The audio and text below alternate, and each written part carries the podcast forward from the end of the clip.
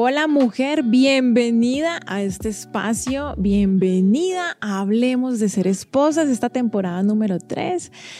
Este espacio es para que nosotras, las que decidimos practicar este deporte extremo de estar casadas, pues nos desahoguemos, hablemos de esos temas que solo nosotras entendemos, sufrimos, gozamos, vivimos y bueno, que en algún punto también nos enredan, ¿no? Y nos hacen la vida de cuadritos.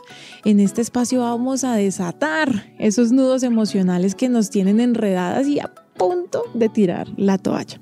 ¿Te parece? ¿Me acompañas? Bienvenida. Bueno, te cuento que, no sé si sabes, mi esposo es productor de televisión y siempre la gente, eh, mucha gente le está pidiendo trabajo y es muy chistoso cuando es alguien que nunca ha hecho televisión porque le dicen como, oye, de verdad, dame trabajo y yo hago lo que sea. Eh, yo, si tú quieres, yo recojo cables, no importa. Y la respuesta de él siempre es, eh, perdóname, es que el trabajo de recoger cables es el más importante, porque si la persona que tira el cable no sabe cómo hacerlo, pues el trabajo de nadie sale al aire. y me encanta su respuesta porque creo que así es la vida. Creo que menospreciamos el trabajo, ¿cierto? De muchas personas, no por mal, ¿no? Sino porque como que en nuestra mente eh, nos parecen más importantes algunas cosas, algunas labores y otras pues nos parecen insignificantes, como por ejemplo en la producción de televisión, la persona que lleva los cables, ¿no? Pues eso lo puede hacer un asistente cualquiera. Y realmente pues no, no es así, porque somos un equipo. Y si el uno no hace una cosa bien, pues lo del otro aunque sea el protagonista, mm, sencillamente no sale al aire. Y mm, vamos a hablar un poco sobre esas labores que son tan importantes y no las vemos y por eso el episodio eh, de esta oportunidad se llama La recoge cables. Lastimosamente, el trabajo de esposa hoy en día es, como, pues, considerado como el de recoger cables, como que no, eso lo hace cualquiera, o sea, mientras yo aprendo, ¿no? Mientras, mientras eh, algo mejor me sale, yo hago eso, siendo que no es así. Y el problema no es como lo vean los demás, el problema es que quienes nos casamos y estamos haciendo hogar, lo veamos así. Si para nosotras nuestro trabajo, nuestra profesión de ser esposas, pues no tiene valor, adivina, adivina qué va a pasar, ¿no? Pues no nos va a ir así como muy bien.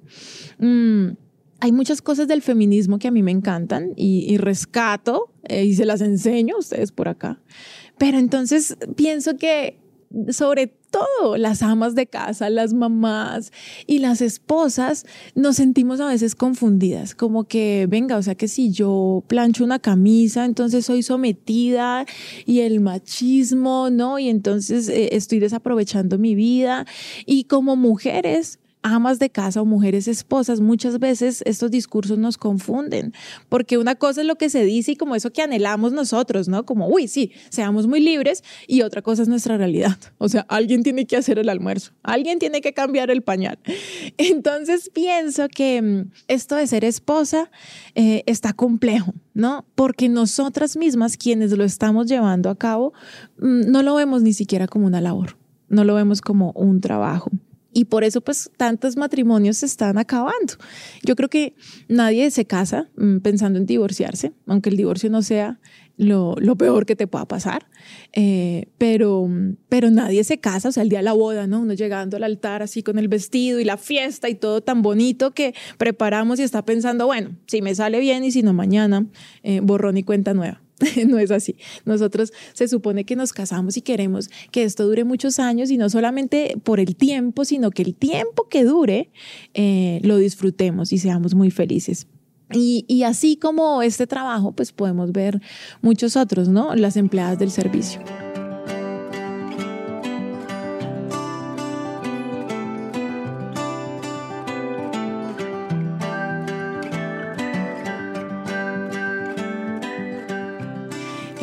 No sé, bueno, no sé cuándo vayas a escuchar este podcast, pero mm, en la posesión presidencial de nuestro presidente Petro, eh, fue muy interesante ver cómo después de mencionar al rey de España y a los presidentes, dijo mis invitados de honor. Y eran una vendedora ambulante del Chocó, un recoge basura y unas personas eh, que nombró antes aún que los ministros y el resto de las personas que estaban ahí presentes. Y fue maravilloso, yo me sentí muy orgullosa.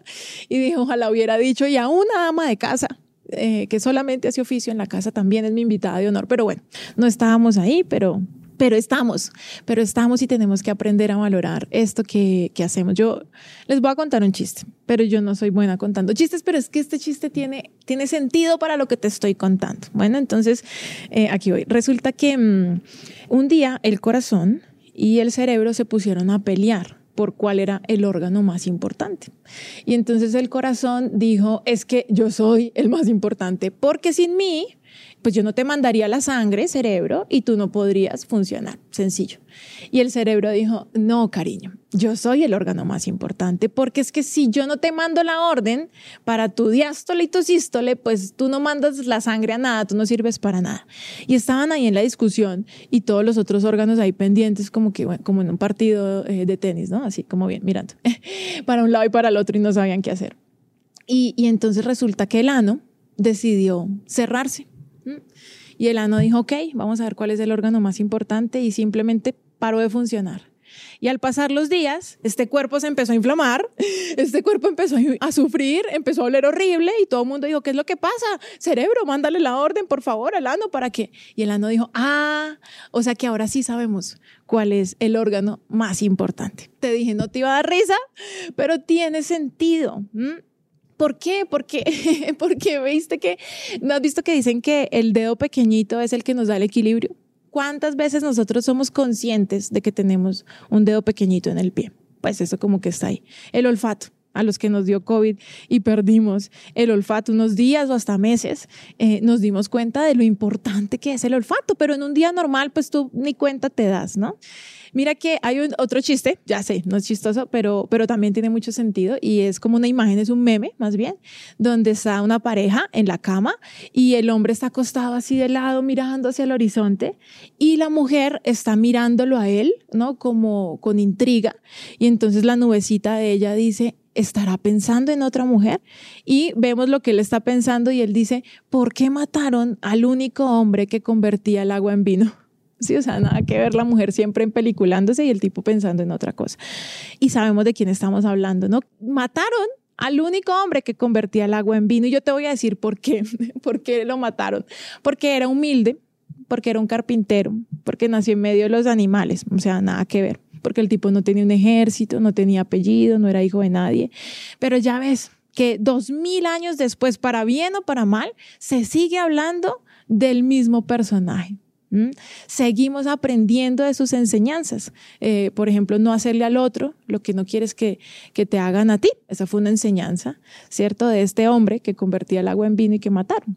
Y entonces uno dice, pero lo mataron y qué? O sea, ¿para qué sirvió todo su esfuerzo o ese sacrificio tan grande que hizo? Y fíjate que sí sirvió porque aún ahora, dos mil años después, todavía intentamos no tratar al otro eh, como no queremos ser tratados.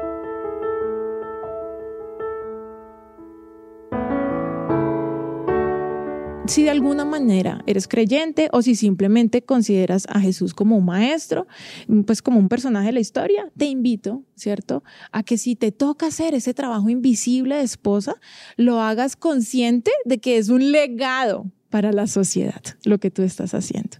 O sea, debes entender, ¿no? Como entendió mi esposo, que ni la presentadora ni el director podrían hacer su trabajo si quien recoge los cables no está ahí o no lo hace bien. Y ojo que no te estoy diciendo con esto que entonces toda la vida vamos a ser las últimas y las sufridas y no importa que trapeen el piso con nosotras, no, nada que ver. No te estoy invitando a que seas un cero a la izquierda.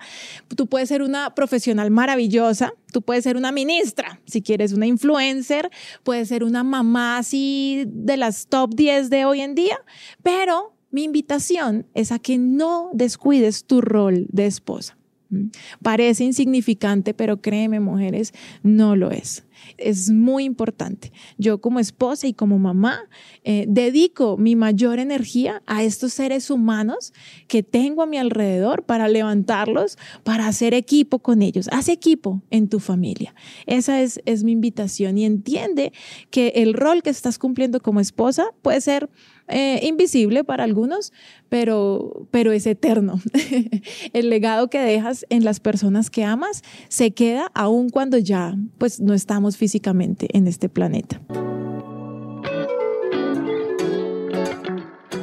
Hasta aquí este episodio de Hablemos de Ser Esposas. Espero que te haya gustado, espero haber hablado un poquito a tu corazón. Perdóname, los chistes están malos. Y bueno, nos vemos en una nueva oportunidad. Te invito a um, escribirme en Instagram, arroba Lina la primera con B, la segunda con V. Se Balbuena está al revés.